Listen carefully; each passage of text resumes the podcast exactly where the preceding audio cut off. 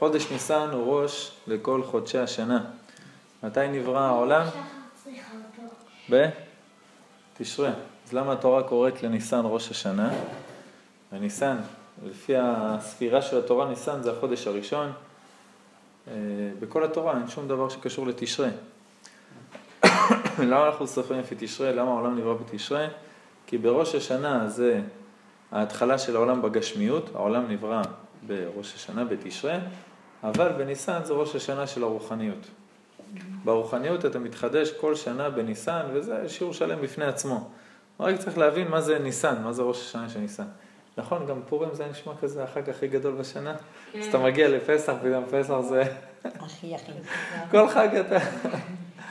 שאלו פעם את הרב קרליבך, אמרו לו, מה נסגר? כל שנה אתה מגיע, לכל חג שאתה מגיע אתה מסביר, אין, החג הזה בכלל, מטורף. אמר להם, באמת, באמת כל שנה, זה לא שאתה מגיע כל שנה לאותו חג, ואז אתה חוזר על עצמך. זה כמו ספירלה, שאתה מסתובב בעיגול, אבל כל סיבוב אתה עולה. אז באמת כל חג שאתה מגיע אליו הוא החג הכי טוב שהיה עד עכשיו. אז ניסן כתוב שהוא ראש לכל חודשי השנה, כל יום מה-12 הימים הראשונים של ניסן אתה קורא פרשת הנשיאים לתקן את כל השנה. כל יום כנגד חודש. והאריזל כותב שלכל חודש יש את הצירוף של שם הוויה, י' כו' בניסן זה הצירוף הרגיל, ממש י' כו' צירוף ישר, הכל הולך על פי הסדר, הכל כמו שצריך, זה החודש שהוא, בו מתחילים את כל השנה כמו שצריך. הרב, הרב קרליבך כותב על חודש ניסן, הוא אומר, זה לא שהקדוש ברוך הוא החליט לגאול את עם ישראל באביב, בגלל שזו תקופה יפה ויש ציפורים והכל. הוא אומר דבר מדהים, בגלל שעם ישראל נגאלו בניסן, בגלל זה התקופה הזאת נראית ככה לכל הדורות.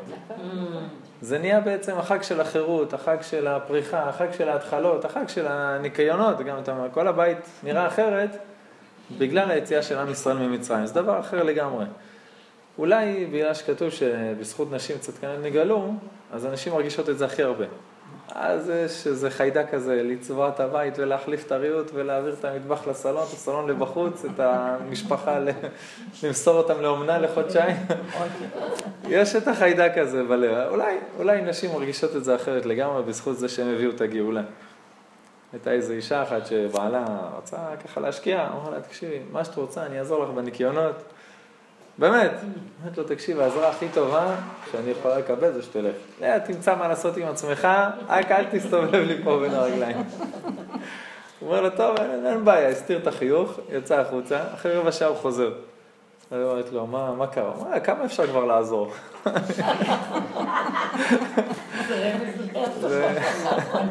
לא, לא, זה בלי רמזים.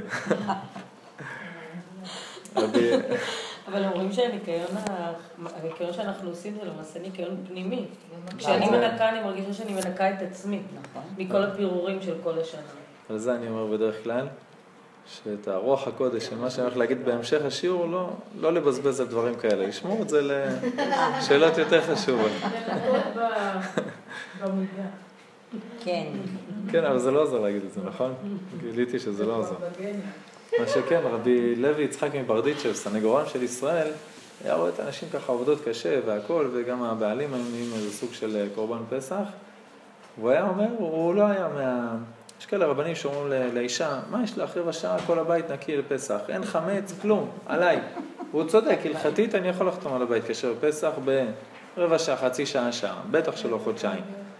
ההוא לא היה מהקטע הזה, הוא אמר, נשים תנקו, תנקו, תנקו, לבעלים, הוא אומר, לכו תעזרו לנשים בכל דרך אפשרית, למה? הוא אומר, מהניקיון הזה יוצאים מלאכים.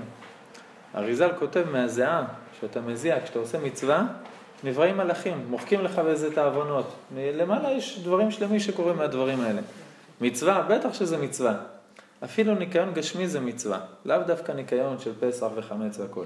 אומר זה מצווה, נבראים איזה מלאכים, הוא אומר שעולים למעלה ומליצים יושר על עם ישראל, שמתכוננים. הוא אפילו דיבר על ארבע סוגי מלאכים, אני רק לא יודעת הקשרד, מה... נכון. כתוב לי פה? קרצוף, שטיפה, רחיצה, קירוד. זה, זה בזמנם כאילו ככה קראו לכל השמות של הניקיונות, הקירוד זה מברשת ברזל, ל- לכל מה שלא יוצא. אז, אה, אז כאילו יש תפילה כזאת, אה, קשרד, קשרק, זה בתקיעות. תקיעה, שברים, תרועה, תקיעה. אז יש תפילה לתקיעות שהקשרה, כי המלאכים שנוצרים מהקשרה, כי עלו למעלה וימליצו טוב על עם ישראל. אז הוא עשה מזה ראשי תיבות של ניקיונות של פסח. נכון, צודקת.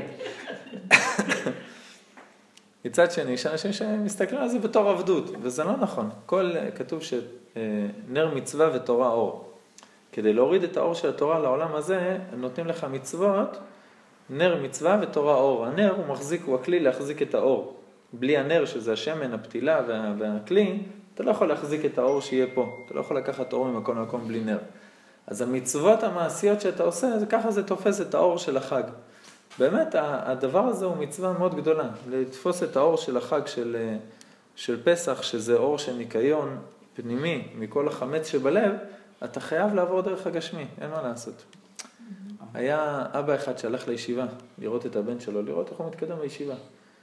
וכשהוא הגיע לישיבה אמר להם איפה הוא? אמרו לו, יושב, לומד במדרש. אתה רוצה שנקרא לו? אמר להם לא. אני לא רוצה להפריע לו ללמוד, תראו לי רק את החדר שלו ואיזה ארון, מה הארון שלו. ראה את החדר, את המיטה שלו, ראה את הארון, איך הוא מסודר, הוא אמר, אני יכול לחזור הביתה. אם בארון הוא מסודר ככה, אני יודע שהלימוד שלו בסדר גמור. וזה נכון לגמרי, יכול להיות שאיינשטיין, כל הבית שלו היה מפוזר. גם זה יכול להיות, הגאונות, שיגעונות הזאת, גם זה בסדר. בכללי, בנורמלי, בן אדם שהוא מסודר. בחיים, במסביב, בבית, בבגדים, והכל הוא גם מסודר. כתוב בהלכה שתלמיד חכם שמסתובבים עם כתם על בגדו, חייב מיטה. מה זה חייב מיטה? מה נסגר איתך? נשפך לי משהו על החולצה, מה? בוא, בוא נירגע קצת עם החייב מיטה הזה. אז uh, אני, ברוך השם, אשתי דואגת, לא נותנת לי לצאת מהבית. היא לא, היא לא מסכימה שאני לא תלמיד חכם, שהכל בסדר. אבל uh, מה זה חייב מיטה? בספירות, בקבלה, כתוב שספירה שיורדת דרגה, זה נקרא בשביל המיטה. כמו שדוד המלך אומר, רוח קודשך אל תיקח ממני. למה הוא היה בדרגה של רוח הקודש? תוריד לי את הרוח הקודש, אני מצידי, כאילו עיוור חשוב כמת. אם אתה יכול לראות מקצה העולם ועד קצהו ברוח הקודש ולוקחים לך את זה, זה מוות. אז בעצם כשיש כתם במגידו חי מיטה, הכוונה שהוא חייב לרדת בדרגות, הוא יהיה בדרגות הרבה הרבה פחות מאשר אם הוא היה מסודר ונקי והכל היה בסדר גמור. אז זה עבודה, שהעבודה הגשמית של הניקיונות, היא מובילה אותך בעצם לכלים הרוחניים של הניקיון של הלב. כתוב בחובת הלבבות, שאחרי המעשים נמשכים הלבבות. שאם אתה רוצה להיות אה, שמח, אני אומר לך, חכמי מוסר תחייך בכוח. ככה. תקום בבוקר, שתדע הכל ככה. לאט לאט זה ייכנס פנימה. אה, כן? זה ייכנס, זה יפעל. הרמח"ל כותב לך, אתה רוצה לעבוד על הזריזות? מה? יש משפט באנגלית שאומר fake it until you make it, וזה בדיוק ככה. זה תעשה כאילו עד שזה יקרה. גם כשאת אומרת כל הזמן סוגסטיות, את אומרת אני שמחה, אני שמחה, אני שמחה, גם אם מאוד עצובה, את תהיי שמחה בסוף. לכן אף פעם לא להגיד אני חולה על זה, וזה כי יש כוח למילה. לא חולה, אני אוהבת, אף פעם לא חולה. הרבה אנשים אומרים, צריך מאוד להיזהר. אני מתה על זה, עוד איזה זהו, אז לא, נגיד, אני שמחה, שמחה. שלי מתה על העוגה הזאת, זה לא יפה להגיד. כמה פעמים לא מבינה את הבדיחה ואת נדבקת בצחוק, ואת גם צוחקת, נכון? זה מדבק, שמחה מדבקת. יש לי פה קובץ שלם במחשב של סיפורים שאספתי, כמה חשוב לשמור על הפה. כמה אנשים דיברו ופתאום כן. שנייה אחרי זה, או דקה אחרי זה. סיפורים מאוד מזעזעים, אני חושב שעשינו על זה שיעור פה פעם. אז הספר החינוך, אני חושב שהוא לא יודע אנגלית. עוד לפני זה, הוא אומר, לא, זה נכון בכל שפה. כן. אתה, הרמח"ל כותב, מידת הזריזות, הוא אומר, אתה רוצה להיות זריז? אחרי המעשים נמשכים עליו, תרוץ, 40 יום תרוץ לכל דבר שאתה עושה. בטירונות, אתה, אין דבר כזה ללכת. אתה רץ, רץ, רץ, רץ, רץ, רץ, רץ. בסוף אתה בכושר, אם אתה רוצה, אם אתה לא רוצה, רק רץ, כמו אתיופי כזה, שעבר את כל מדבר סהרה ברגל, אתה, אז הצאצאים שלך יהיו בכושר רק בזכות זה. כן. בצבא, האתיופים זה משהו בריצה. אין לך עם מי לדבר. כן, תשים עליו משקל, הוא לא זז, אבל משקל, הוא עף. אז אומר לך הרמח"ל, אתה רוצה להיות כזה? כן. תעשה את זה בפועל. תרוץ, תרוץ, תרוץ לכל דבר, אחרי 40 יום, אז זה ייכנס לך לנפש. התפילות שלך יהיו בזריזות, הכל יהיה בשמחה, כל דבר, יאללה, מה המשימה הבאה בתור? העצב מגיע כתוצאה מעצלות. אז הוא אומר, אתה גם תהיה שמח, תהיה הכל, הכל, אחרי המעשים. בגלל זה זה לא תרוץ להגיד, אוקיי, קמתי הרגל שמאל, תולש את הדף הזה מהלוך שנה ומחכה שהיום הזה יעבור. תעשה מעשים שיגרמו לך לשנות את היום הזה. הניקיונות הגשמיים אמרנו שהם מביאים אותנו לניקיונות רוחניים. אומרת הגמרא בסוכה דף נ"ב, אמר רבי אסי, יש גרסה של רבי יוסי, יצר הרע בהתחלה, למה הוא דומה? לחוט של בוכיה. ולבסוף דומה כערבותות העגלה, שנאמר בישעיה, הוי מושכי העוון בחבלי השווא, כערבות העגלה חטאה. מה הכוונה? מסביר רש"י, מה זה חוט של בוכיה? כשאתה מכניס ברקמה את החוט הקטן בתוך המחט, חוט כזה קטן, שאחריו אתה יכול למשוך את החוט הגדול. החוט הגדול לא תצליח להכניס אותו. אז אתה קושר אותו לחוט קטן, החוט הקטן אתה מעביר בקוף של המחט, ואז אתה מושך אחריו את הכל. הוא אומר בהתחלה יצר הרע לא בא אליך, בוא אחי, תאכל חזיר ביום כיפור. אף אחד לא יקשיב לו, אף אחד לא יבוא אליו, ואף אחד לא... כן. למה, מה קרה? מה הוא עושה? הוא מושך אותך בדבר של פרווה. בוא תישבר, החלטת היום לא לאכול שוקולד, שובר אותך בדבר קטן. אחרי שהדבר קטן, מושך אותך משהו יותר גדול, יותר גדול. הוא אומר, עד שאחרי זה, דומה כעבותות העגלה. החוט נהיה כל כך עבה, שאתה יכול למשוך עגלה שלמה. ככה יצר הרע עובד. רש"י כותב לבסוף, משהאדם נמשך אחריו, מתגבר והולך לו. המגיד מבר, אחד מגדולי הרבנים, אמר פעם משל, למה לא, לא, לתת ליצר הרע להיכנס אפילו משהו קטן? לא להיכנע לו בשום דבר, אפילו משהו קטן. הוא אומר, היה פעם איש אחד מאוד מאוד מאוד קמצן. הוא רצה להתחתן, אבל מי תתחתן איתו? והוא בא לשטחן, הוא בא לשטחן, והוא אומר לו, תמצא לי בחורה. אז הוא אומר, לשלם לי, אני יודע שאתה לא תשלם לי. לנסוע לדייטים, אתה תיסע בטרמפים. במסעדה אתה תוציא טיון מהכיס, תרמוס של מים רותחים, ו... הוא אומר לו, מי תתחתן איתך? הוא אומר, אתה לפחות עשיר? הוא אומר, לא, לא, לא כל כך עשיר. אז הוא אומר, אז מה אתה רוצה? מה, למה, מה, מה, מה אני אביא לך? אז הוא אומר לו, מה אישה מחפשת? הוא אומר, אם היה לך בית שלך, בית גדול, רציני, הייתי יכול להגיד שאתה מיליונר ושאתה זה, ואולי מי שהייתה מסכימה להתחתן קמצן מיליונר, אשתו כגופו, אולי עליה הוא כן ישקיע כזה. הוא אומר לו, טוב, אני אשיג בית. הוא אומר לו, כשיהיה לך בית, דבר איתי. האורך שמע, אני אוציא כסף על הבית? למה, מה קרה? הלך לבן אדם, אמר לו, אני רוצה לזכור אצלך קיר אחד בבית שלך. אמר לו, קיר? מה, מה תתלה על הקיר? אז הוא אמר לו, מסמר. מסמר. מסמר אחד. הוא אומר לו, טוב, כמה אתה רוצה? אז הוא אומר לו, אני מוכן לשלם לך שקל בחודש. מה שקל? בסדר, מה אכפת לי? שתיים בלילה הוא מגיע, דופק בדלת, באטרף. אומר לו, אני רוצה לתלות כובע על המסמר. הוא כולו עייף, הוא אומר, טוב, בוא תתלה כובע, צודק, המסמר שלו. תולה כובע. למחרת בשתיים בלילה, הוא אומר לו, אני צריך את הכובע, אני רוצה לשים שם חולצה. קיצר, ככה מרר להם שבוע את החיים. האשתו של הבן אדם אומרת לו, תתלוש את המסמר הזה, תעיף אותו לכל הרוחות. הוא אומר, אני לא יכול, יש לנו חוזה, שנה קרובה. אחרי שבוע, שהוא ככה לא נותן להם לישון, הוא מגיע עם שקית, הוא אומר לו, עזוב, אני לא, לא אלך עד לקיר, שים את זה אתה על המסמר בקיר. הוא שם את השקית על המסמר בקיר, הוא שם שם גבינה רקובה עם תולעים ולא יודע מה עוד. באמצע הלילה מתחיל סירחון בכל הבית. קיצר, מחפשים, מחפשים, מחפשים, מוצאים את השקית. אמרת לו, תעיף את זה מהבית. הוא אומר, לא יכול, זה לא שלי. בסדר, כל המשפחה ברחה מהבית, הוא, הכל בסדר. יש לו בית עכשיו, הוא יכול ללכת לשטחן. הוא אומר, ככה עובד היצר הרע.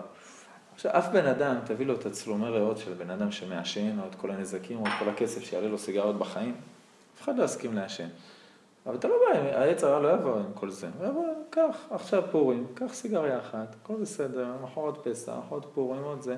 תטעם, והגוף מתמכר, הגוף מתרגל, ופתאום הוא נהפך למעשן עם כל הכסף, עם כל הריאות ועם כל הסרטן שמגיע, אם זה חוזר חלילה. ככה היצר הרע עובד. בגלל זה חז"ל אומרים לך חמץ, שזה היצר הרע, שהוא מנפח את הלחם ועושה אותו עם גאווה וכל זה, חמץ אסור אפילו במשהו. אתה צריך לגרש מהלב מכל הפינות, מכל הסדקים, מכל... אפילו משהו של חמץ, משהו קטן של יצר הרע. זה לא שאנחנו לא ניפול ביצר הרע מעכשיו עד סוף חיינו, אנחנו במלחמה כל החיים עם היצר הרע. אבל אתה אל תסכים לשום דבר, אפילו למשהו קטן עם היצר. לכן הבדיקת חמץ זה לא בדיוק מה שאנחנו מכירים. עם הנוצה ועם הנר ועם הפנס וככה עברתי כל החדרים, הכל בסדר. בדיקת חמץ של האדמו"ר מגור לקחה לו שש שעות.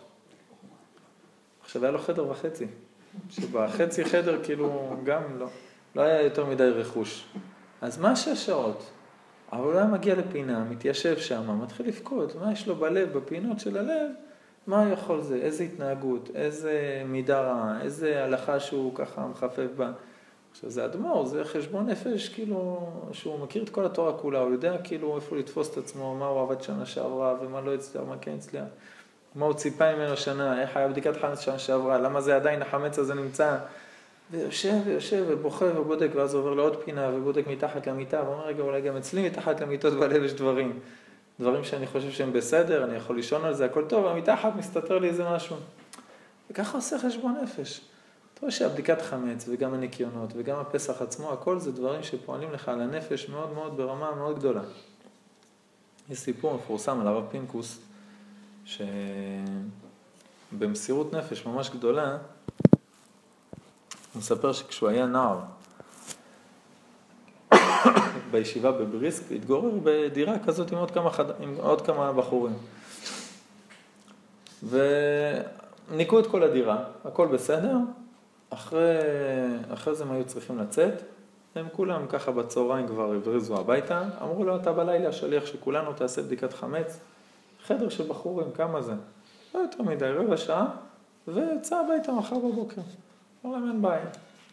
מסיים את הבדיקת חמץ, ככה יושב ככה הנוח, הכל בסדר, פתאום, הוא אומר, נדלק לו בראש נורא עליית גג.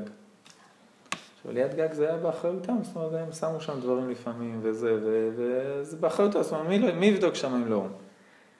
עכשיו, עליית גג, זה היה כאילו עליית גג ענקית, ממש ענקית, עם ככה עובי של אבק, ואיך תחפש שם בהכל? זאת אומרת, זה, זה אומר לנקות הכל כדי לחפש.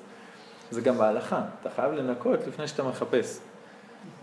אה, גם סיר למשל, אני רוצה להגעיל סיר, אני לא יכול להגעיל אותו איך שהוא נראה. חייב כל החורים, סדקים, לפרק את הידיעות, כל השומן שמתחת, מנקה את הכל, ואז אני עושה לו עגלה. אז פתאום כאילו נזכר בעליית גג, הוא אומר, התחלתי, התחילה לי איזה מלחמה בלב. פתאום כל הסוגיות, לא, זה דירה של שותפים, אני לא כל כך חייב, אני לא באמת, זה אחריותם, אני פה, אני שם, בסוף הוא אומר, תשמע, תכלס, אני צריך אין ברירה, אין, כל הסוגיות האלה זה יצר הרע, עכשיו מעלה לי אותם, אני עולה, עם אש בעיניים, אני עושה שם בדיקת חמץ. פותח את העליית גג, אומר חשכו עיניי, חשכו עיניי, הוא קולט שכל הלילה הוא הולך להיות שם. ירד למטה, הביא מטלית, דלי של מים והתחיל לעבוד. הוא עושה ככה, הוא אומר טונות של אבק, שם בדלי, הדלי נהיה שחור. יורד למטה, הסולם מחליף את המים, עולה, סבון, עולה, כל הלילה עבר על כל העליית גג הזאת לבד. עכשיו תחשבו, זה לא עליית גג עם חשמל, זה לשים נר, זה עם הרוח, וסרט, ממש סרט, חבל הזמן. בבוקר הוא סיים, שנייה לפני עלות השחר, הוא אומר, סיימתי, לקחתי נר, עשיתי בדיקת חמץ, הוא כבר מכיר כל פינה בעל פה, וירדתי למטה. עכשיו, הוא צריך עוד לנסוע ברכבת עד לבית, ובלילה יש לו ליל הסדר, אחרי זה פסח. הוא אומר, הייתי בטוח ליל הסדר הזה, אני עם הפנים בתוך החרוסת, יושן, חורף. הוא יום שלם כאילו למד בישיבה, כל הלילה עבד, יום שלם של טלטולים ברכבת וליל הסדר. הוא אומר, הגיע לליל הסדר, בשנייה שהוא פתח את ההגדה, הוא אומר, העיר לו אור כזה עצום, כולו התלהב בנפש ברמה מפחידה, הוא אומר, כולו, הוא אומר, בא לי לתת ביס להגדה, מרוב אורות שיצאו לי מתוך ההגדה, הוא קורא מילה ונשרף לו הלב. הוא אומר, היה לו ליל הסדר שבחיים לא היה לו, בחיים. לא עייפות, לא כלום, שום דבר. עכשיו, היה בטוח שהוא יאכל את האפיקומן, ברכת המזון, שיר השירים, חד גדיה וזה, וחד מי יודע, ויצנח, כל האור ייגמר. הוא אומר, אני מסיים את זה, ואני מחפש עוד, מה עוד לעשות בעבודת השם, אני מרגיש אש בנשמה. כל הלילה, אומר, ישבתי, עסקתי בסיפור של יציאת מצרים, קראתי את כל הספרים שיש לזה, כל הפירושים שהיה לי בבית, הכל, עד הבוקר, הבוקר התפלל ותיקין אש. עכשיו, לך לישון, לא, מתחיל את הסעודה של החג עם כל המשפחה, ומתחיל לשפוך להם את כל מה שהוא למד, וכולו בוער, ולא מבינים מה יש לו. לא, לא ישנת כבר לא יודע כמה שעות. הוא אומר, נגמר פסח, הייתי בטוח שזה, זהו.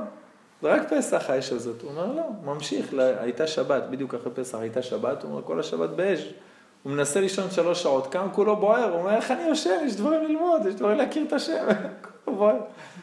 הוא אומר, מאז התחלתי לגדול. הרב פינקוס היה אחד מגדולי הצדיקים של, של הדור הקודם. הוא אומר, זה הנקודה שהתחלתי להיות גדול, ששם התחלתי להכיר את הקדוש ברוך הוא, לעבוד, הרב פינקוס. כן. מדהים, מדהים, מדהים. הוא אומר, תראה מה זה, הוא, הוא תמיד אומר את זה בדרשות, מצווה דה רבנן. בדיקת חמץ זה מצווה דה רבנן. לפי התורה מספיק להשבית או לשרוף, לא צריך בדיקה. אומרים לך, חכמים, חבל שפתאום תמצא איזה פיתה באמצע ליל הסדר, וככה מול העיניים, דשנה ו- ורעננה וריחנית. אז תעשה בדיקת חמץ, זה מצווה דרבנן. הוא אומר, מצווה דרבנן, כשאתה מוסר את הנפש, תראה מה היא עשתה לי ב- ב- לכל החיים. כל החיים שלו השתנו בגלל הדבר הזה. למה? בגלל שאמרנו, אחרי המעשים נמשכים הלבבות. במעשים אתה מוסר את הנפש, אז, אז הלב שלו נשרף לחלוטין. ממש, כל החמץ שלו בלב נשרף. אריזל כותב שהבטחה מאריזל זה לא דבר פשוט. הוא אומר, בן אדם שנזהר בפסח מחמץ במשהו, אפילו כלום שחמץ בפסח, מובטח לו שלא יהיה לו יצר רע כל השנה כולה. עכשיו אה, שואלים הילדים, כן. היה השנה יצר הרע? היה. אז מה זה אומר על פסח הקודם? האמת שמה שאומר אריזה זה שהוא לא יבוא אליך. אם אתה תחפש אותו, אז בסדר, הוא פה, הוא נמצא. אבל זה לא כמו דוד המלך שכתוב שנמאס לו להילחם על יצרה, אז הרגו בתענית. היא טענה שש שנים, הרג אותו, עדיין נמאס לי. זה לא...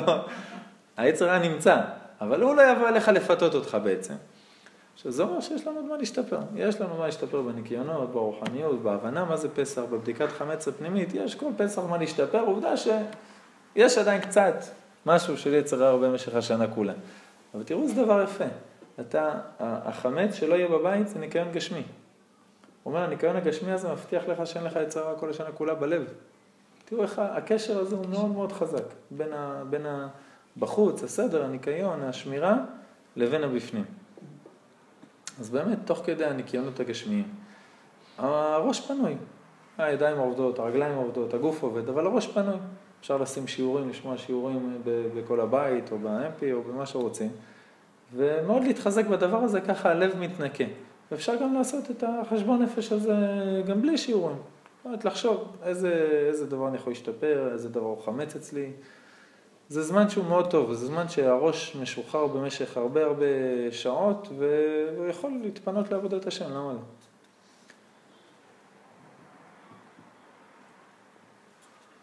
נראה הגדרה של הרב קוק, מה זה חמץ, ככה שנדע מה לנקות מהלב.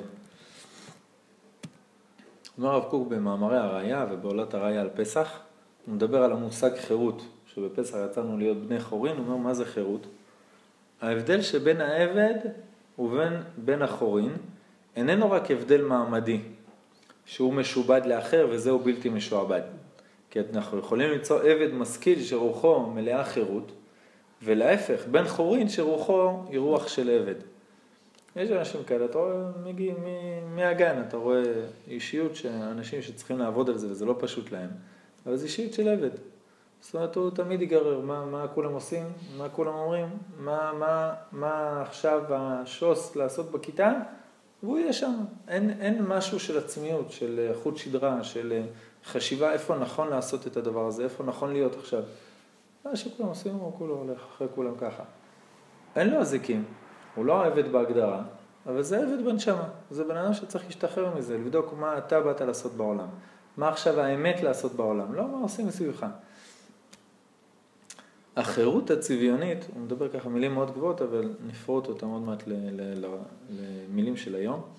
החירות הצביונית היא אותה הרוח הנישאה, שהאדם וכן העם בכללם מתרוממים על ידה. להיות נאמנים לעצמיות הפנימית, של, הפנימית שלהם, לתכונה הנפשית שיצא להם אלוקים אשר בקרבם, ובתכונה כזאת אפשר להם להרגיש את חייהם בתור חיים מגמתיים שהם שווים את ערכם.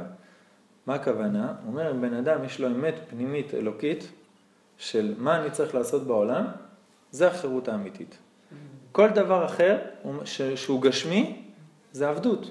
או עבדות למשהו גשמי, או עבדות לבן אדם גשמי אחר שהוא לידך. בסדר? אם אני עושה משהו בגלל שהשכנה עשתה, אני עבד של השכנה. היא קבעה לי את הדפוס התנהגות שלי. אם אני עושה משהו בגלל שזה המודה, אז אני עבד של המודה.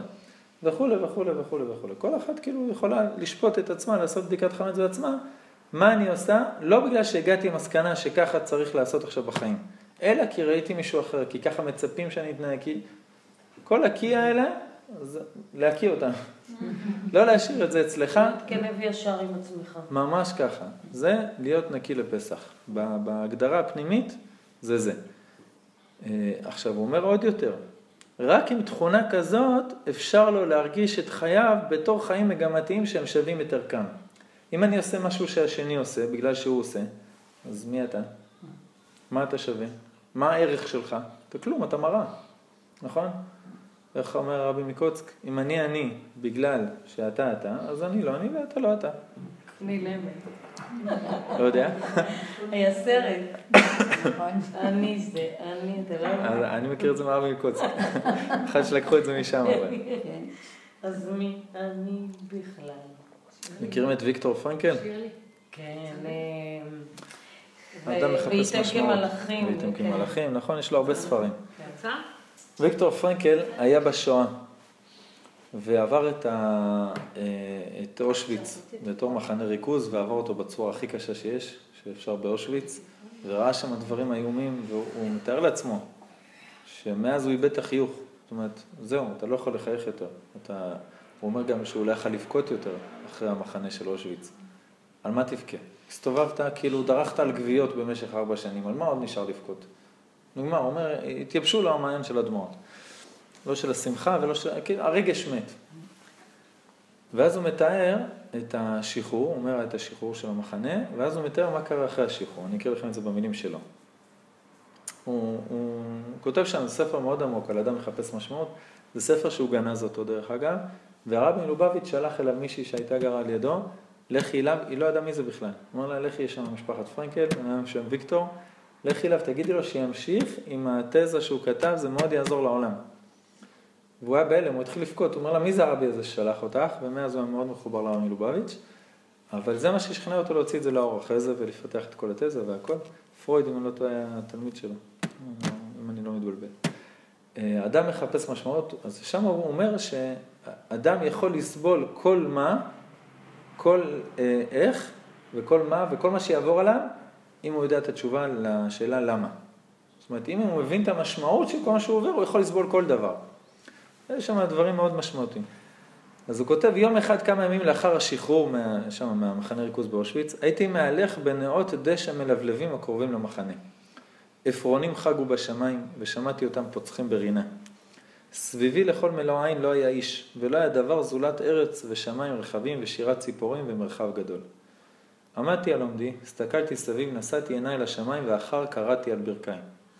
באותו רגע לא ידעתי הרבה על עצמי ועל העול- ועל העולם. רק פסוק אחד היה מהדהד ברוחי, פסוק אחד ויחידי. מן המצר קראתי יה, ענני במרחביה. זה הפסוק שהנשמה שלו זעקה באותו רגע. לא אזכור עוד כמה זמן קראתי ברך ושיננתי את הפסוק הזה, אך יודע אני שביום ההוא ובשעה הזאת החלו חיי החדשים. צעד צעד הלכתי קדימה עד כי שבתי והייתי יצור אנוש.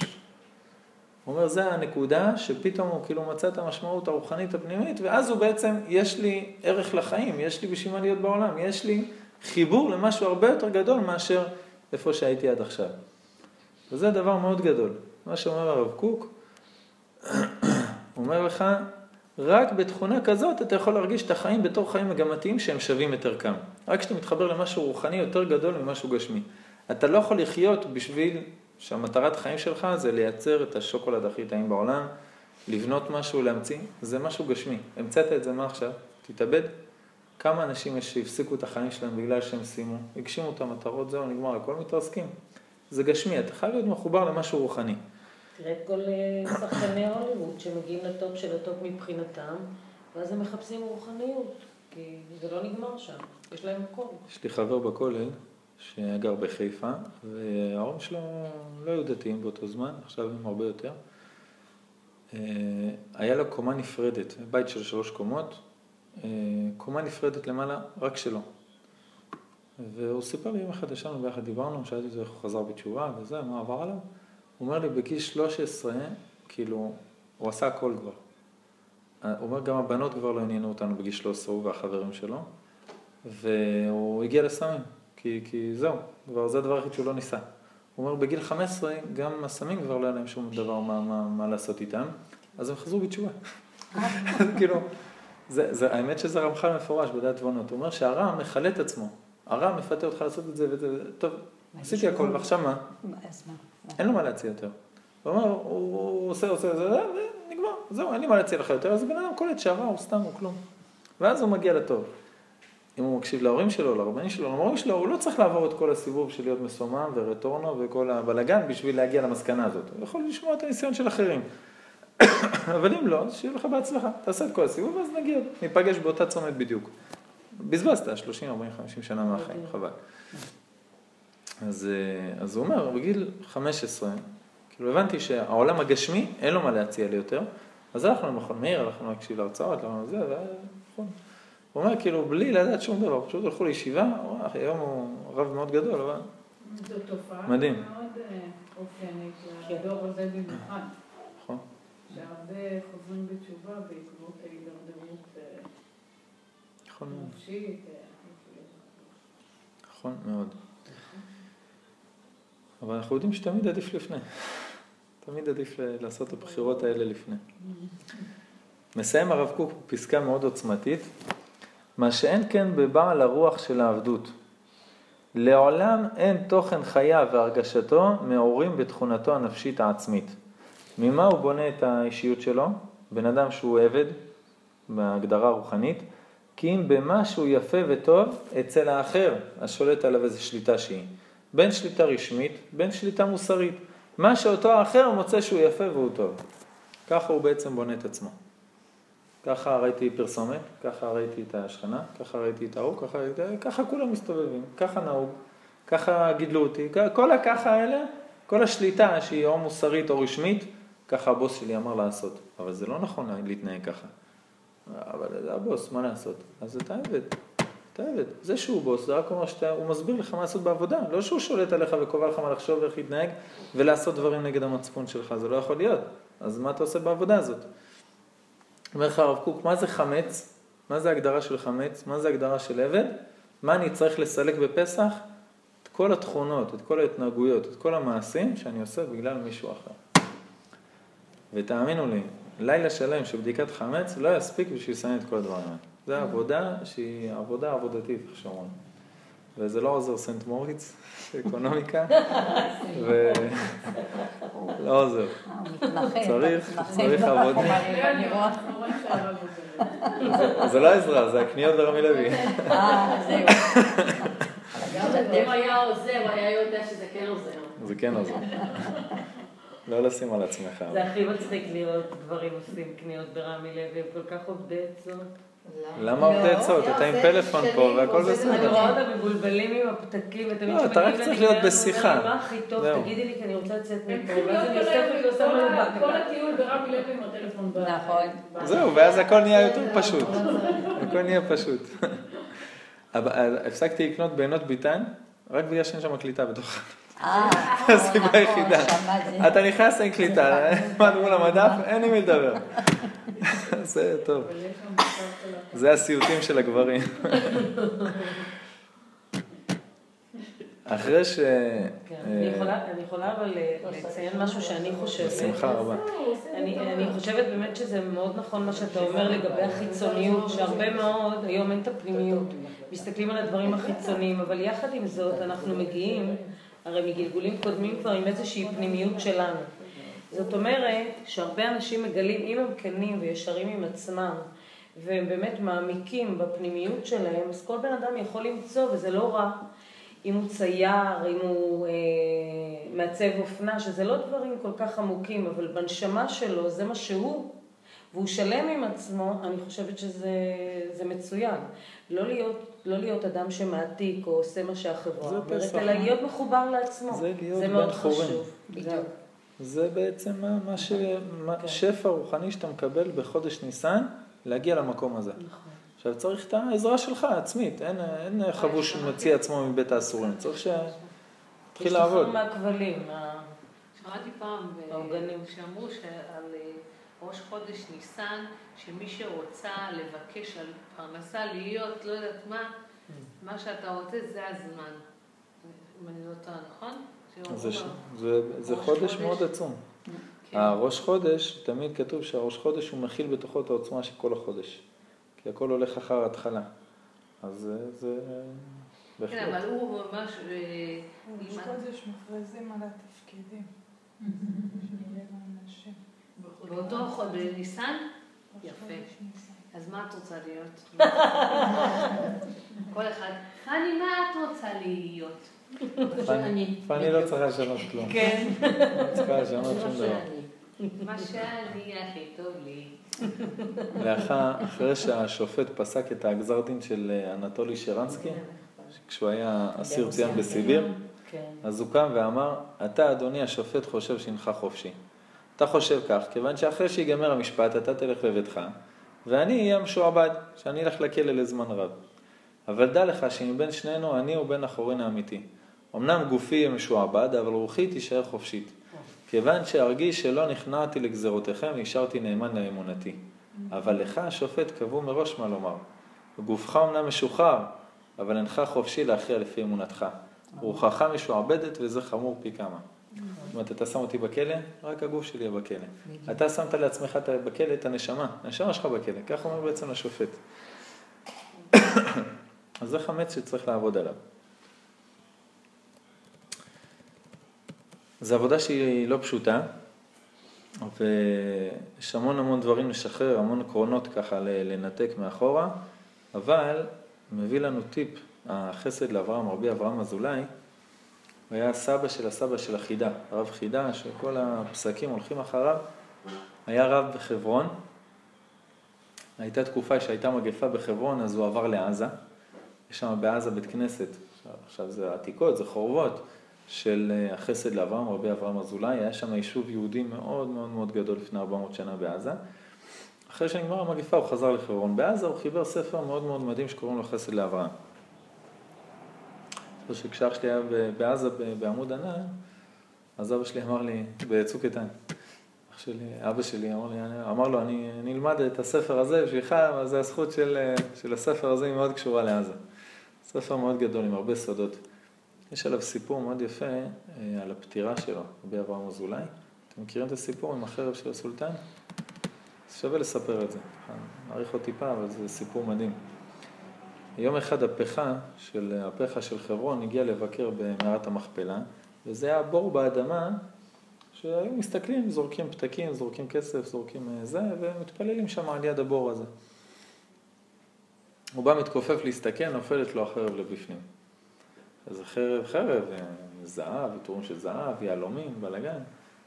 אז הוא אמר, מה הבעיה, אחמד, בוא לפה, קושרים לו חבל, מורידים אותו למטה.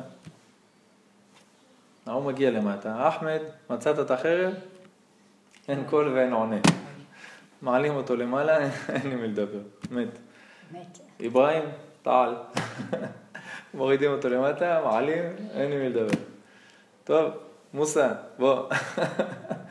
ההוא היה קצת יותר חכם מהחברים שלו, אומר לו, תקשיב, אדון פחה, חבל, תיקח את היהודים, שהם ירדו למטה, למה שהעבדים שלך ימותו? אמר, אין בעיה, קרא ליהודים, אמר להם, תוך שלושה ימים, אתם מביאים לי בן אדם שירד למטה להביא לי את החרב, אם לא, אני מגרש את כולם. עשו הגרלה, נפל רבי אברהם אזולאי. רבי אברהם אזולאי, הלך שלושה ימים, תפילות, צומות, טבילות, חזר בתשובה, הגיע כולו לבוש תכריכים לסולטן, אמר לו, תוריד אותי, בעזרת השם. הוא מספר, ככה הוא כותב, יורד למטה, מגיע למטה, מוצא את החרב, קושר אותה לחבל, אומר להם, תעלו את החרב. מסתובב, רואה בן אדם, פי שתיים מהגובה שלו, ענק עם חרב ביד. אומר לו, מי אתה? אומר לו, אני אליעזר, העבד של אברהם. אומר, טוב. אומר לו, ומה אתה עושה פה? הוא רואה שהוא יהודי. אז הוא אומר לו, הוא מספר לו, סולטן, חרב וזה, הוא אומר לו, בבקשה, תהרוג אותי, אני פה בשליחות כדי להציל את עם ישראל. הוא אומר לו, בסדר גמור. הוא רואה שהוא מצב רוח טוב. אומר לו, אני יכול בבקשה ללמוד עם אה, אברהם, יצחק ויעקב? ככה הוא אומר, זה שיא העזות דקדושה. אומר לו, אני אשאל אותם, אני אחזיר לך תשובה. הולך במערה, נכנס, חוזר, אומר לו, בוא, אתה מוזמן. עכשיו, הוא היה אחד מקדושי עולם. אז בן אדם רגיל לאליעזר היה הורג אותו, גם אם הוא יהודי לדעתי. אתה לא יכול להיכנס ל- ככה ולצאת בשלום ממקום כזה עוצמתי. אדם הראשון, חווה, אברהם, יצחק, שרה, יעקב אליה. והראש של עשיו, בצד. אתה לא יכול באמת להיכנס למקום כזה ולצאת שפוי. אבל זה היה קדוש עליון, אתה רואה מהספר שלו ייחודים ו- וסודות מאוד גדולים והכל. הוא מספר שהוא נכנס אליהם, למד איתם תורה כמה שעות עם האבות הקדושים, ואחרי זה הם אמרו לו, תצא החוצה, עוד שלושה ימים אתה תמות ואנחנו נמשיך ללמוד. למעלה. זה, זה אחד שישמח לשמוע דבר כזה. יצא החוצה, לימד את התלמידים שלו וגם כתב בספר שאחרי זה לאברהם את הסודות האלה שהם גילו לו, ובאמת אחרי שלושה ימים נשכב במיטה, יצא נשמתו ככה מיטת נשיקה, וממש כמו שאמרו לו. אז זה החסד לאברהם. עכשיו הוא כותב שהוא מצא בכתב יד סוד מאוד גדול על פסח. אומר החסד לאברהם, אחר שיצאו ישראל ממצרים ואילך, זאת אומרת, כל שנה ושנה מאז יציאת מצרים, מה עושה הקדוש ברוך הוא? חושב מחשבות לבלתי יידח ממנו נידח, וציווה לישראל שבכל שנה יעשו שבעת ימי פסח בהשבתת חמץ ואכילת מצה. עד כאן אנחנו מכירים. סוד העניין הוא, למה? כי היותר רשע שבישראל, אף על פי שירבה לפשוע ולהריע, אי אפשר לקנוס בהיכל החמישים של הטומאה, עד שיריע ויפשע ארבע מאות ימים רצופים זו אחר זו. אם מישהו נכנס לחמישים שערי טומאה, הוא לא יכול לצאת משם. בגלל זה הקדוש ברוך הוא הוציא את עם ישראל לפני הזמן, כי הוא ראה שעוד שנייה נכנסים לחמישים שערי טומאה, ולא יהיה מי לדבר. נשארו שם עד שיבוא משיח. זאת אומרת, עד עכשיו היינו אנו ובנינו ובני ובנינו משועבדים לפרעה במצרים. זו התשובה, כותב הרמח"ל, כי אה, מאיפה אתה יודע, איך אתה יכול להגיד את זה בהגדה? אולי אחרי שנתיים היה קורה איזה מהפכה, איזה האביב המצרי והיינו משתחררים. הוא אומר, לא, היינו נכנסים שנייה אחרי זה, אם לא היה את עשרת המכות והגאולה, לחמישים שערי טומאה. גם אם היו משחררים אותנו בתור עבדים, היו משחררים אותנו חופשי, נשמה שלנו הייתה בחמישים שערי טומאה, לא היה מי לדבר, לא היה עם ישראל יותר חס וחלילה. עד שהיה נגמר הששת אלפים שנה, היינו עוברים את כל הששת אלפים שנה ככה בחמישים שערי טומאה, כל עם ישראל, ואז היה מגיע משה רבנו המשיח ומוציא אותך משם. רק המשיח יכול להוציא מהמקום הזה. אז הקדוש ברוך הוא ראה שהם עוד שנייה נכנסים, העיף אותם משם. עכשיו הוא אומר, מה קורה מאז כל שנה ושנה? יהודי אומר שרוצה, הוא נותן לו טיפ, אתה רוצה להיכנס 50 שערי טומאה, אתה צריך 400 יום להיות רשע. אבל רשע, רשע, לא, לא, לא תמצא בן אדם כזה. היום כולם שוגגים, תינוקות שנשבו בטעות, לא מכירים, לא לימדו אותם. לא תמצא בן אדם, אני רוצה לאכול חזיר ביום כיפור בתפילת נעילה כשהארון פתוח. אין לך בן אדם כזה. אומר בן אדם שיתנהג ככה 400 יום רצוף, יזכה, יקבל כרטיס כניסה ל-50 שערי טומאה, לשער ה-50. עכשיו, הקדוש ברוך הוא מכיר את הטיפ הזה. אז מה עושה הקדוש ברוך הוא שלא יהיה מצב שיהודי יהיה במקום הזה? בכל שנה ושנה, 30 יום קודם הפסח. זאת אומרת, סיימנו את המשתה של פורים, באותו לילה הלכת לישון, התחיל לקרוא לך משהו. 30 יום קודם הפסח, השם יתברך עושה להם לישראל משוא פנים ברוב חסדיו. הוא עושה לפנים משורת הדין, זה ממש כפייה דתית, מה שהוא מתאר פה עכשיו. ומתחיל להוציא את נפשותם מהיכלות הטומאה מעט מעט. שיעור, כאילו כמות, חלק אחד משלושים בכל לילה. הקדוש ברוך הוא רואה שהבן אדם נמצא ב-300 שערי טומאה, לצורך העניין 300 ימים הוא הרשיע, מחלק את זה ל-30, כל לילה מוציא אותו מ-10 דרגות של טומאה. בסדר? בן אדם נמצא ב-30 שערי טומאה, כל לילה יוצא מדרגה אחת. בסדר? כל יהודי, בעצם מפורים עד פסח, כל לילה, הנשמה שלו עולה לשמיים, הקדוש ברוך הוא מקלף לו שכבה. מקלף, מקלף, מקלף.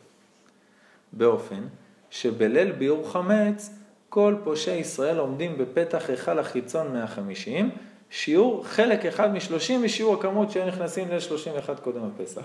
נשאר להם עוד לילה אחד, נשאר להם טומאה בנפש מכל מה שהם עבדו שנה שלמה. והשיגו את זה ביושר, בעמל כפיים, השיגו את כל הטומאה הזאת, נשארו בליל פסח עם 1 חלקי 30 בליל ביאור חמץ מהדבר הזה. ובליל פסח אינם נכנסים כלל ועיקר וכולם פטורים ובני חורין. עכשיו אתה מבין מה זה שאתה יוצא לחירות בליל הסדר? ליל הסדר זה לילה עצום עוד הרבה לפני שיצאת ממצרים. על אברהם אבינו אומר הזוהר הקדוש ויחלק עליהם לילה. מה זה לילה? ליל הסדר, אומרים חז"ל. ליל הסדר הוא עשה את המלחמה בארבעת המלכים, הוא ואליעזר. הגמרא דנה אם זה אליעזר, שזה גימטריה 318, או שזה 318 חיילים, לפי שתי דעות. גם 318 חיילים, אתה לא מנצח צבא של ארבעה מלכים, ששנייה לפני זה ניצח צבא של חמישה מלכים. זה לא עובד עם 318 חיילים. כתוב שם במדרש שהיה שם חיילים ככל הים מולו. שם זה הסיפור שהוא זרק עליהם חול ונהיה חיצים וזה ובעניין. הוא שחרר את לוט ואת כל הרכוש והכל. אה, גם אה, עם אסתר, בלילה ההוא נדדה שנת המלך, בלילה ההוא זה ליל הסדר. יש המון המון דברים שקרו בליל הסדר שזה ליל שימורים. עקדת יצחק הייתה בליל הסדר, שהמלאכים בישרו הלדת יצחק, כשהם באו, ידעו שהוא אפה להם מצות. למה מצות? ליל הסדר היה. והלך לשחוט להם פרים, למה? זה קורבן פסח, וכולי וכולי. כל הלילות המיוחדים בהיסטוריה זה היה ליל הסדר. יש סיפורים פה, לא יודע, חדשה, על ניסים שקרו בליל הסדר. בכל ההיסטוריה. זה לילה משומר ומיוחד בלי קשר. אומר לך חסד לאברהם, כפייה דתית. אתה לא תצליח להגיע ל-50 שערי טומאה. כל שנה, הרי אנחנו יודעים ששנה זה 365 יום, נכון? זה פחות מ-400. אז אין יהודי שיגיע לשער החמישי. אין דבר כזה. בגלל זה האור החיים הקדוש כותב לך הבטחה, לא יידח ממנו יידח. כל היהודים יזכו להגיע לגאולה.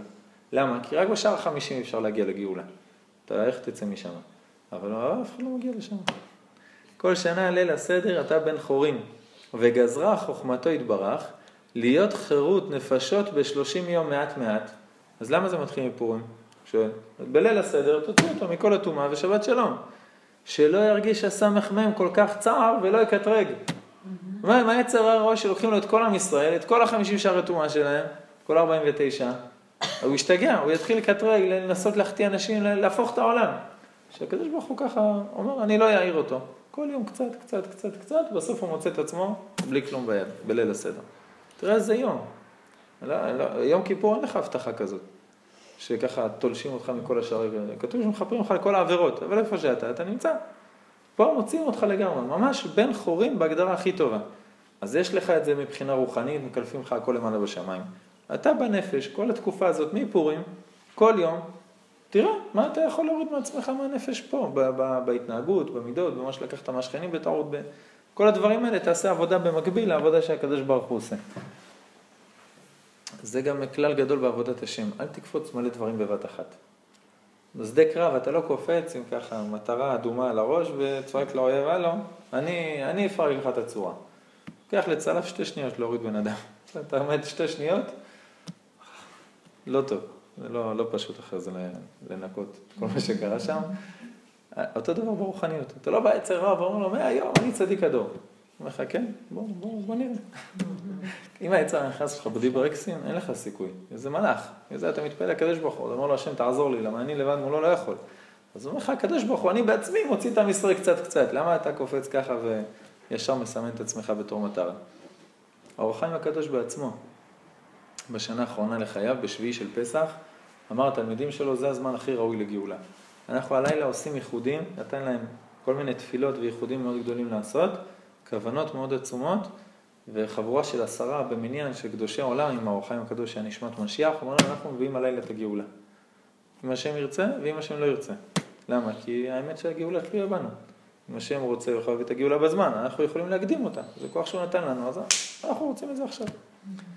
עשו ייחודים ייחודים, באמצע הלילה רואים את האור החיים הקדוש רץ הביתה, לובש בגדים שחורים, חוזר לבית הכנסת, ואומר להם תפסיקו להתפלל. אמרו לו הרב מה קרה? מה? מה? מה? הוא אומר להם, הסטרא אחרא, סמ"ם, היצר כל כך נבהל ממה שאנחנו עושים, שאנחנו עוד שנייה מביאים את המשיח, הלך בכל העולם וניסה להחטיא כמה שיותר אנשים. בליל שביעי של פסח. הוא אומר, והוא כל כך הצליח, שנגזרה כליה על כל הדור. אז אני התפללתי להשם שייקח אותי במקום כל הדור ושלא ייגע בעם ישראל. ולכן הוא נפטר באותה שנה. אני אומר, תראה מה זה שאתה נכנס בעצר בלי ברקסים, הוא אומר, הוא נבהל, למה? זה להרוג אותו. ומה העבודה שלו? להחטיא אותך. אתה רוצה עכשיו להרוג אותו? אז הוא נלחם בכל הכוחות. אז הוא אומר, אז הקדוש ברוך הוא כל שנה לוקח טיפה, טיפה, טיפה, פשט, מוציא את עם ישראל נקיים, וסטרה אחת, תישאר רגועה. זה גם כלל מאוד גדול בעבודת השם. כמו שדיאטה אתה לא עושה ב- ביום אחד, גם בעבודת השם. תיקח על עצמך משהו קטן, שאתה יכול לעמוד בו, שהוא לא קשה, שאתה לא צריך להילחם יותר מדי. התרגלת, אתה קם בבוקר, אתה עושה את זה אוטומטית, תחשוב על הדבר הבא. ככה לאט לאט אתה מעביד, מעביר את הכוחות הנפש למקומות הנכונים, והשם יעזרנו על דבר כבוד שמו בעזרת השם. השארתי קצת זמן לשאלות, גם בגלל שההלכות של פסח הן מאוד מאוד גדולות, אז אולי אני אגיד את ההלכה המרכזית של פסח, אבל אחרי זה אני אתן זמן לשאלות. שלחתי אותך להביא מתי נעלמת, בכל השיעור. מתוקן, אבל בסדר, יש לי מספיק בטריה. קוראים לה אור, רק רוצה נכון? לעזור. העיקר שאת הרובוט הרגנו. כן, זה... קשה לי להעביר שיעור כשהיא לא לידי. ממש אה, מקסימה. תוקונת. ההלכה הכי חשובה של פסח, בסדר? שאיתה עובדים ממש 24 שעות, כבולעו כך פולטו.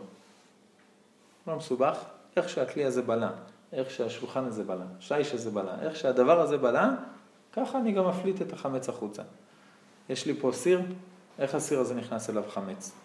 היה מתחתיו אש, בפנים היה מים, עם תבשיל חמץ, פסטה, קורטונים, לא יודע מה. החמץ נכנס עם מים וחום. אז מה, איך אני מכשיר את הסיר הזה? אני עושה לו עגלה, מנקה אותו ועושה לו עגלה. עגלה זה בתוך מים רותחים, בסדר? יש לפני פסח כל מיני מוקדים של עגלה, אפשר לעשות את זה פיראטי בבית, אבל צריך להיות קצת מקצוען. יש מוקדים של העירייה, פה ליד המקווה בגדותן, ליד האולפנה במשך כל היום לפני פסח. יש כל מיני מקומות שאפשר לעשות עגלת כלים. אם יש לי מזלג, מה השתמשתי בו כל השנה? הקדמה לפני זה, יש כל מיני סוגים של כלים. יש ממש להשתמש באש, כמו שיפוד, שאני משתמש בתוך האש עצמה, ואז אני צריך לזה ליבון. אני צריך להוציא את החמץ מהשיפוד, אני צריך להעביר אותו באש עד שיעלו לו ניצוצות. יש כלי ראשון. כלי ראשון זה אומר הסיר שנמצא על האש, המחם שהמים מתחמים בתוכו. זה לא האש ממש, זה הכלי שעומד על גבי האש. כלי שני זה מהכלי ראשון שהפכתי לקערת הגשה. הקערת הגשה היא כלי שני, בסדר? אז מה אני צריך לעשות לה? להגיל אותה בכלי שני. עוד שניה נסביר מה זה אומר. כלי שלישי, מהקערת הגשה שהפכתי לצלחת, בסדר? אז, אז הצלחת למשל, אני בחיים לא אעשה לה עגלה. היא אף פעם לא הייתה על האש ממש. אז ככה אני יודע בדיוק כל כלי מה לעשות איתו. משהו באש עצמו צריך ליבון, ללבן אותו באש, בסדר? שיפודים ודברים כאלה. הרשת של הכבד למשל, שהיא על האש, הקיריים. כן, אבל הקיריים, יש בהם כולה מאוד גדולה, שכשהם בולים זה גם נשרף, כי הם ממש בתוך האש כל הזמן. בסדר, זה לא, אני לא מכניס ומוציא. נכון. אז הקיריים מספיק לנקות אותם טוב ולעטוף אותם בנייר כסף, לא צריך לשרוף אותם ולעשות להם ברנר וכל הבלגן. אמ, אז מה שבאש, אני צריך אש בשביל להוציא, מה שהוא כלי ראשון על האש, אני צריך עגלה. לנקות אותו טוב ולהכניס אותו לתוך סיר עם מים רותחים, ככה קצת חומר פוגם, קצת סבון וזה, שהמים יעלו בועות מראש שהם ירתחו, וככה אני מכשיר אותו לפסח. אחרי שאני מכשיר כלי לפסח בליבון או בעגלה, אני יכול להעביר אותו מבשרי לחלבי, לפרווה, למה שאני רוצה, הוא כאילו נהיה ניטרלי באותו רגע אחר, בסדר? אשכנזים מחמירים לא לעשות את זה כדי שלא יתבלבלו אחר כך. אבל לפי הספרדים אין בעיה, אתה יכול להעביר כלי, סיר, עד היום היית חלבי, מהיום אתה בשרי, שלך בהצלחה. כל משהו כלי שני וצפונה. כותבת הגמרא כלי שני לא מבשל. גם אפילו שזה רותח מאוד, העברתי מהסיר עם הצקת ככה לתוך הקערת הגשה, רותח בטירוף. כלי שני לא מבשל. למה? הוא אף פעם לא עומד על האש. אני צריך אש בשביל לבשל. כלי שני, שלישי, רביעי, חמישי, צלחות, סכו"ם, כל הקערות הגשה למיניהם, כל זה בכיור, עם מים וסבון. הם כשרים לפסח, בסדר? לא עגלה, לא הרתחה, לא ליבון, לא שום דבר. הכל כשר לפסח. איפה הוא פוגש את החמץ? רק שנייה, עוד שנייה נדבר על חרס. אבל איפה הוא פוגש את החמץ? קר. החמץ קר, נכון? כלי 17 זה קר. שמים אוכל, למה? שמת פה פעם אוכל חם רותח? שמים אוכל, אוכל. בקערה הזאת? אוכל. את יודעת מה שמת. לא, אבל איזה אוכל? אוכל, רק עם מהסיר יצא אז זה כלי שני, גם, גם רותח, זה כלי שני. כלי שני לא מבשל, זאת אומרת הוא לא, אין לו שום אינטראקציה. אם כלי של חרס הוא בלע, אז אין לו הכשרה. אבל הוא לא בלע אף פעם הכלי, בגלל שלא היה לו חום מספיק כדי לבלוע. בסדר? הכלי הזה לא בלע חמץ מעולם, יש עליו חמץ קר, אני שוטף אותו עם סבון וזהו. אני לא צריך הכשרה אבל. מה אני, אני, אני מנקה אותו והוא כשר לפסח הכלי הזה. כן? הסכין של הלחם, אני מנקה אותה עם מים וסבון, היא כשרה לפסח. היא לא הייתה על האש אף פעם, היא לא בלעה. בשביל שיבלע את החמץ, גברת פני, בשביל שכלי יבלע את החמץ, אני צריך חום, חזק. אם הכלי לא נפגש עם חום, אנשים אומרים, סכין של הלחם, מה אתה שם אותה בפסח, השם מרחם. מים סבון, זהו, היא. בקיצר, אז רק צריך... זה לא חיים קלים, זה ההלכה האמיתית. צריך רק סירים חדשים וזהו זה. יפה. עכשיו, אם אני לוקח מזלג והופך איתו טוסט על האש, המזלג הזה צריך ליבון. בסדר? מה, מה, מה, מה? אם אני לוקח מזלג, לוקח אותו בטוסט והופך אותו ככה על האש, המזלג הזה צריך ליבון, כי הוא על האש. בסדר, אתה יכול לנהל אדם דעת. כל דבר לחשוב, מה עשיתי עם הדבר הזה? כלי שני? שטיפה, מים, סבון, שבת שלום, קשר לפסח. בסדר? מה אמרת על המיחם? מחם. איפה המחם פגש את החמץ? יש אנשים ששמים על הגג של המחם בורקסים, לחמם. אז אי אפשר להכשיר דבר כזה לפסח. אם כל השנה שמו על הבורקסים, בורקסים, בורקסים, אל תשתמש בזה. כי אתה לא יכול, הוא בעצם בלע ברמה כזאת שהוא צריך עגלה מאוד מאוד רותחת שכבר תהרוס אותו. יפה, שאלה מאוד יפה. יש הבדל מאוד גדול, רגע, בין ספרדים לאשכנזים. האשכנזים אומרים, פעם אחת בחיים הוא היה על האש, מבחינתי זה הכי עמוק שהוא בלע, אני חייב להוציא את זה משם. הספרדים אומרים, שולחן ערוך, רוב תשמישו. רוב תשמישו. לקחתי מזלג פעם אחת, עשיתי איתו אותו סתימה, וכל השנה אני אוכל איתו קר. אז אני מכשיר אותו קר. בסדר? ספרדים, נכון? אז רוב תשמישו. אני עושה על השולחן בצק. כל השנה מה אני עושה על השולחן? רוב הדברים. אם אין סדק שממש בולע חמץ כל יום שישי, אז לא נורא. אנחנו גם נוהגים לשים נייר כסף ומפה ועם סלוטייפ, ככה להיות בטוחים. אבל אם אני כל השנה משתמש עליו רגיל, ופעם בשבוע אני עושה עליו בצק, אז רוב תשמישו זה לא החמץ של הבצק. בסדר? שיש, אבל פעם שמתי סיר חם על השיש, בסדר, זה לא רוב תשמישו של השיש. טוב. אז המחם אי אפשר? עכשיו, מפה אתם תשמעו דעות עד לאוסטרליה, כמה להחמיר. להחליף אסלות בפסח, למה שאת רוצה. אבל זה ההלכה שהשם רוצה ממך. חומרות זה תמיד טוב, אבל זה ההלכה.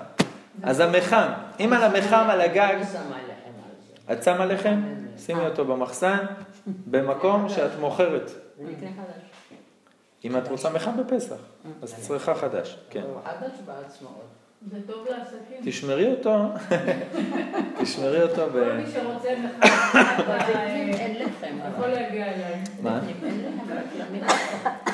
את צודקת, את צודקת, אבל עכשיו יש כל זה מים רותחים? נכון? פה כל זה עדים מאוד חמים, ומעל זה בצק שנכנס לפלסטיק, ברמה של חום מאוד גדולה. אז הכל שם מתערבב. אז את הסכין של הלחם את זרקת לפח בפסח, אבל את המחם את השארת. תעשי הפוך. טוב. בשביל זה אנחנו לומדים. לא חייבים לקנות חדש. אפשר, אפשר לקנות משומש. אבל כן, צריך מחם אחר בפסח.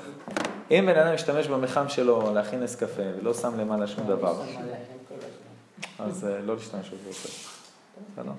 לא שעברת עד היום עבירה, יש מספיק, אה, יש מספיק סיבות להקל, אבל לכתחילה, בסדר. לא, יש, יש הבדל בין לכתחילה לבדיעבד. לכתחילה צריך לקנות אחר בפסח. יש עוד שאלות? שיש, שיש שלא ניתן לשפוך עליו מים חמים. למה? כי יש סוגים של שיש שזה לא, לא אבן טבעית. לא טוב. אז מה רוב שימושו של השיש? שלא יתקלקל. עצם הסירים רותחים ישר לשיש כל השנה? אסור לשים סירותח, אבל אז איך הוא בלע? זה לא רוב תשמישו. בצלחת זה לא... צלחת זה כלי שני. למה בדרך כלל אנשים, תראו, זה דבר מאוד יפה, שהשתרש בעם ישראל, לעשות סט של כלי פסח, צלחות, וזה, כל זה של כלי פסח. למה? כי יש דעה של האשכנזים, שכלי שני הוא כן בולע ופולט בחום גבוה. ספרדים לא, ספרדי בשבת יכול לעשות בכלי שני בכיף. לאשכנזי זה דאורייתא. ספרדי אין בעיה, אתה יכול לעשות ספרדי של שבת, אתה ספרדי בוא תכין לי תה. אז, אצלם אז, אה, משם כל עם ישראל משתדלים, כן, לקנות כלים חדשים כן. לפסח וכולי. זה הנהגה מאוד טובה, כי פסח, כמה שיותר רחוק מהחמץ יותר טוב. אבל את שואלת הלכה, הלכה, השי שלך כשר לפסח כבר עכשיו, אם את מעבירה אליו מג"ב, כשהפירורים ילכו, הוא כשר לפסח. יש אנשים שישימו לך נייר כסף על הכל, וישימו על המים רותחים. זה חומרה. צריך לדעת מה הלכה ומה חומרה. לא, אבל הרב אליהו למשל, הוא ספרדי, והוא אומר, כדאי, כדאי לקחת כמה שיותר חומרות בנושא של החמץ. אז, אבל צריך לדעת, זה הלכה, זה חומרה. חייבים לדעת, בסדר? לא להשתגע. הרבה פעמים אתה שורף את הקשרים עם ההורים, עם הגיסים, עם הדודים, עם השכנים, בגלל חומרה. למה? על ההלכה זה מותר, אז למה אתה אומר להם לא? אני לא בא אליכם לפסח, אתם מבחינתי גויים, שבת שלום. יש דברים כאלה לצערנו, וזה חבל. יש לי שאלה לגבי התהליך הזה שאנחנו עוברים, כמו שאתה אמרת, עד אה, ערב פסח, שאנחנו מוצאים את הקליפות מעצמנו.